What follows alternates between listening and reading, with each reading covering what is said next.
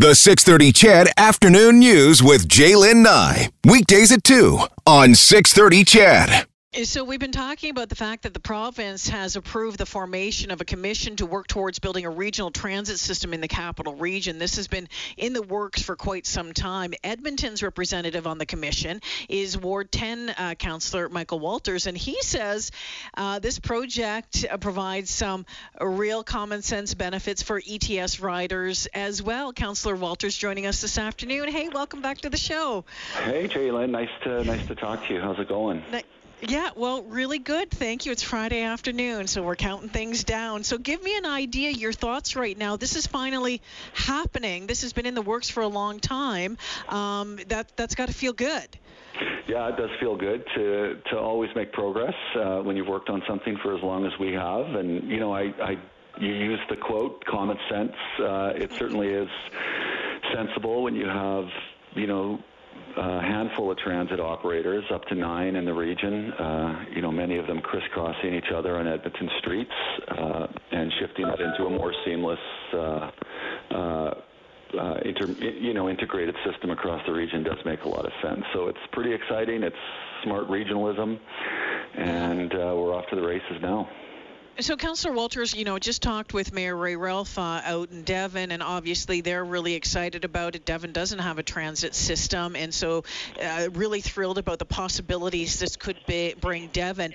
What what does this do for Edmonton and Edmonton Edmontonians? Um, you know, we have a system. Why why would this be great for us?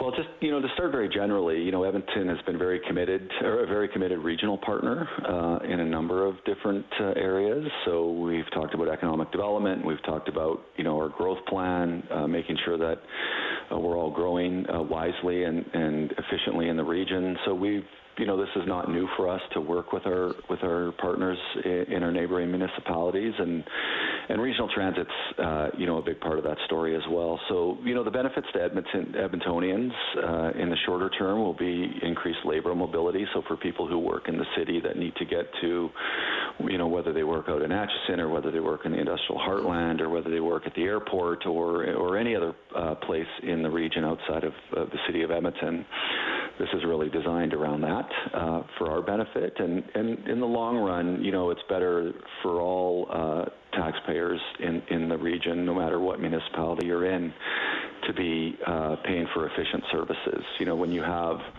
you know, two or three buses on the same road at the same time going to the same destination, that's not a good use of taxpayer dollars, and that's just not a good system. Uh, so, in, in the short term, uh, there's you know, only you know up to 10% of Edmonton's uh, system will be part of the the first phase of the commission, and then we want to make sure that, in, and that relates to the what we call intermunicipal routes, where you know Edmonton's part of the problem in terms of having one of two or three buses on the same route at the same time. Those redundant service hours will be eliminated, uh, and uh, in over the next five years, the whole system will be uh, uploaded. In 2026, we'll have one smart, interconnected, uh, seamless system that's uh, going to Morinville to Leduc to Beaumont to Stony Plain, uh, all, all, of course through uh, many destinations and important uh, stops within the city of Edmonton. I love what you said last night on, uh, I think it was on Global News, saying, you know, there are people from Edmonton who ride uh, transit or who want to take the transit who actually want to leave Edmonton, who want to go to other communities. And I thought, ah, hell right, absolutely, you know. Yeah, and I think this is going to be a, a, provide such a wonderful opportunity. Well, that's right. You know, I think when it when it comes to regional work, you know, Edmonton's of course the big the big city in the middle, and and a lot of the focus is on you know pressure on Edmonton and by having people come in and use our services. But it is a, you know, at some points a, a two-way street where you know we have friends and family and jobs and, and interests all yeah. through the region. So we have to think. Uh, we talk about the metropolitan mindset. It's not city versus city and town versus town and city versus county. We're you know we're all in this together. We need to compete together. We need to plan together, and and the transit system just makes a lot of sense. Councillor Walters, before I let you go, what else is being looked at, kind of, you know, uh, this way, um, or is or what else could we be looking at to, to do it in a in a regional way? So we actually have some work underway that's looking at uh, solid waste as uh, one one example, where you know we have every municipality has their own you know waste system, solid waste system. Uh, we look at things like emergency services, uh, where you know it's you know, if we're going to build, you know, the city of Edmonton's talked about the, the need for additional hazmat capacity, uh, uh, hazmat and, and, fire rescue services uh, in the very south part of the city and in the growing industrial portions of that of, of, our city. That could also serve Nisku and, and uh, uh and other areas around there. So there's just, you know, we're, we're, we got pen to paper on a lot of things right now, and it, you know, we have to stop thinking about our own sort of little uh, fiefdoms because ultimately, you know, people just expect good services at a good dollar, at a reasonable dollar, and they don't necessarily care that it's delivered by a single municipality or if it's regional.